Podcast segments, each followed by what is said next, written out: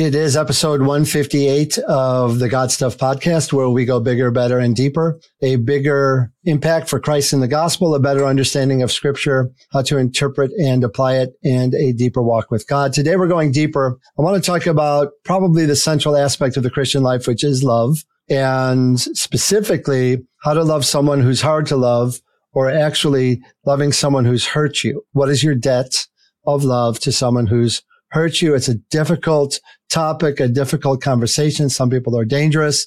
Some people are truly unworthy. In a sense, we all are unworthy. But what do we do with those people in our lives who are in our lives and they've hurt us or they represent a danger? What do we do with those people? That's what I want to talk about today. And uh, I just hope we can get some freedom and understanding and clarity about the true biblical teaching on the nature of love. So that's what I want to do. Uh, this is brought to you by Veritas School of Biblical Ministry. If you've ever wanted to go beyond what you're getting in the typical church sermons and really, really go deep into theology, check out Veritas, the intersection of three circles. We have ministry skill training. We have theological foundation creation and then we have instilling leadership influence. So if you want to live at the intersection of those three, check out veritasschool.life. You could put slash 100 dash series if you want to take the advanced boot camp, or you could put slash boot camp if you just want to check that out. Anyway, thanks for being here. Let's get going on how to love someone who's hard to love. Welcome to the God Stuff Podcast with Bill Giovannetti, the home of grace powered living, because grace isn't an app, it's an operating system. Here's Bill. In 1 Timothy 1 5, Paul writes, Now the purpose of the commandment is love from a pure heart, from a good conscience, and from a sincere faith. He's saying that the outcome of all of the teaching and the uh, Christian way of life is love. And he says that love is coming from a pure heart, a good conscience, and a sincere faith. So first, let's understand where love is coming from. Love is coming from a pure heart, a good conscience, a sincere faith. In other words, love is coming from really the installation of grace uh, deep in your soul. So that's where you have your pure single heart. That's where you have your good conscience, which has been cleansed by the blood of Christ. That's where you have your sincere faith, a growing faith in Christ and in grace and in the new covenant of love. So this is where you're getting your love from. We've had previous podcasts about love and specifically about the two kinds of love, which I just want to review really quick. So the two kinds of love that we're talking about as Christians are virtue love and attraction love. Attraction love is love that's based on attractive qualities in the other person.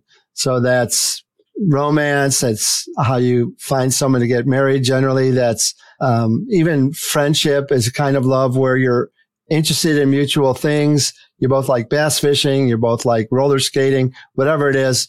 And there's something in them. Maybe it's their looks. Maybe it's their money. I don't know. there's something in them that you're like, okay, I find that person attractive. And that's very valid. However, that is very fickle because you know, if the qualities of the other person change, if they, their looks go away or something, the love goes away if it's strictly based on attraction. So that's where the other kind of love comes in, which is virtue love. Virtue love is based on qualities in you and in me, in the one who's doing the love. Attraction love is based on qualities in the other person, the beloved, Virtue love is based on the virtues and qualities in the lover, the one doing the love, the loving. So if you have virtue love, it means you are a mature human being who can, from the resources of your own soul, choose love. You can choose to say the loving word. You can choose to extend the loving hand. You can choose loving actions. You can choose to emote and to give your heart to someone in a loving way that will honor them and bless them and not manipulate them or control them. So that's the difference between virtue love and attraction love. Virtue love is enduring. Virtue love is deeper. Virtue love is more mature. It's pretty much the last quality and virtue of the Christian life that any of us develops is that kind of virtue love. And the Bible tells you that we have to love everybody. We have a debt of love to everybody. Okay. So how do you love someone who's hard to love. So how do you love someone who's hard to love? And let me start with uh, a couple of, with one frequently asked question. Can it be love if I don't feel anything? And this was asked actually last night at our men's Bible study. One of the men asked me, this is a, it's a great question.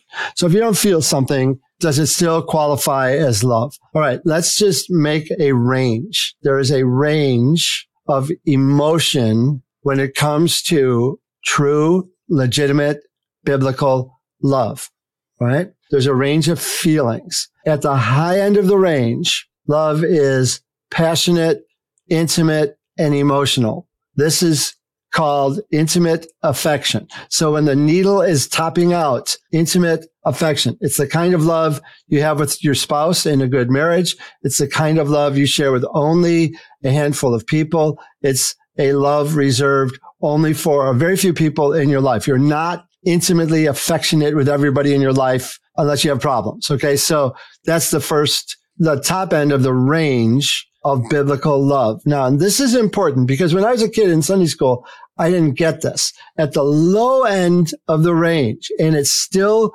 qualifies as love. Okay. At the low end of the range, we have detached cordiality. This is true love. You don't have to feel anything at all. You don't even have to know them or know their names. This is how you love a stranger. This is how you love someone you've never met. This is how you love someone on the other side of the world that you've never met. This is how you love people, which is detached cordiality. Detached cordiality means you have good manners. You don't slander them. You don't harm them. You don't take from them or use them or exploit them in any way. You're detached emotionally, yet you're cordial. You have decent human behavior toward another individual. You don't hurt them. That truly is biblical. Now I'm going to pull up a scripture here. So let's see, Romans 13. Paul says, owe no one anything except to love one another, for he who loves has fulfilled the law. For the commandments, you shall not commit adultery, you shall not murder, you shall not steal, you shall not bear false witness, and you shall not covet. And if there is any other commandment, all are summed up in this saying, name, namely, you shall love your neighbor as yourself. Get this. This is Romans 13, 10, the whole passage, Romans 13, 8 through 10. Love does no harm to a neighbor. Therefore, love is the fulfillment of the law. That's the minimum requirement. Do no harm to a neighbor. Detached cordiality. Okay. So that's the range of love from intimate affection to detached cordiality and everything in between. For intimate affection, only a handful of people. For detached cordiality, everybody, the whole wide world. Do no harm. And when you really look at the Ten Commandments, that's the essence of them. Do no harm. Don't murder, don't kill, don't steal, don't covet, you know, don't make their lives a living hell because you want what they have. So all of that, just leave them alone. That's the detached cordiality end of the spectrum of love. So from low to high, there is a spectrum of love. Now, what about someone who hurt me? This can be a really painful and difficult problem for so many people. Uh, you had a father or mother or family member who hurt you deeply. Maybe you had parents who neglected you. Maybe you had parents who harmed you, a relative who abused you. And sometimes those people remain in your life, which is just really, really hard. So you read in the Bible then that God says to love everybody and love your neighbor and, and all that. You go, really? How, how is that going to happen? How am I going to love that person? All right. Um, Luke 635, Jesus says, love your enemies. Do good and lend, hoping for nothing in return, and your reward will be great, and you will be sons of the Most High, for he is kind. He is kind to the unthankful and evil. And there's a level of that that God is calling you to. So this is really difficult. Okay. Here's the principle. God expects you to love the people who hurt you, but this does not mean you have to be friends with them. This does not mean you have to be close to them. This does not mean you have to let them touch you or hug you. This does not mean you have to invite them over for dinner or fellowship with them. This does not mean that you owe anything beyond detached cordiality to them debt you have is a debt of love and the minimum level of love is do no harm, detached cordiality. Now, the exception is your spouse. Your spouse, you owe to work at it and get toward intimate affection. With your spouse, you made a vow to work on the highest expressions of love. But with the rest of the world, you don't owe someone who's cruel, someone who's dangerous. You don't owe them a friendship. You don't owe them time. You don't owe them anything. If you consider them dangerous, don't let them near your kids. Just keep your guard up but don't slander them. Don't go around telling the story everywhere, you know, unless you need to tell it to the law, which you should. Just got to make that decision for themselves. But God expects you to love the people who have hurt you, but this does not mean you have to be friends with them. And if you know that they've hurt someone else, you have to love them at the low end of the spectrum, but you don't have to be friends with them. You don't have to share your secrets with them. You don't have to trust them. You don't have to be in their presence, especially if you feel uncomfortable. Okay. If they have all these issues, you read Proverbs 22, 24. I've got a verse for uh, men and I have a verse for women. Proverbs 22, 24. Make no friendship with an angry man and with a furious man do not go. Someone's dangerous. Keep your distance. Create distance. Same thing for women. Better to dwell in the wilderness than with a contentious and angry woman. Proverbs 21, 19. Create distance. Go out to the wilderness if you have to.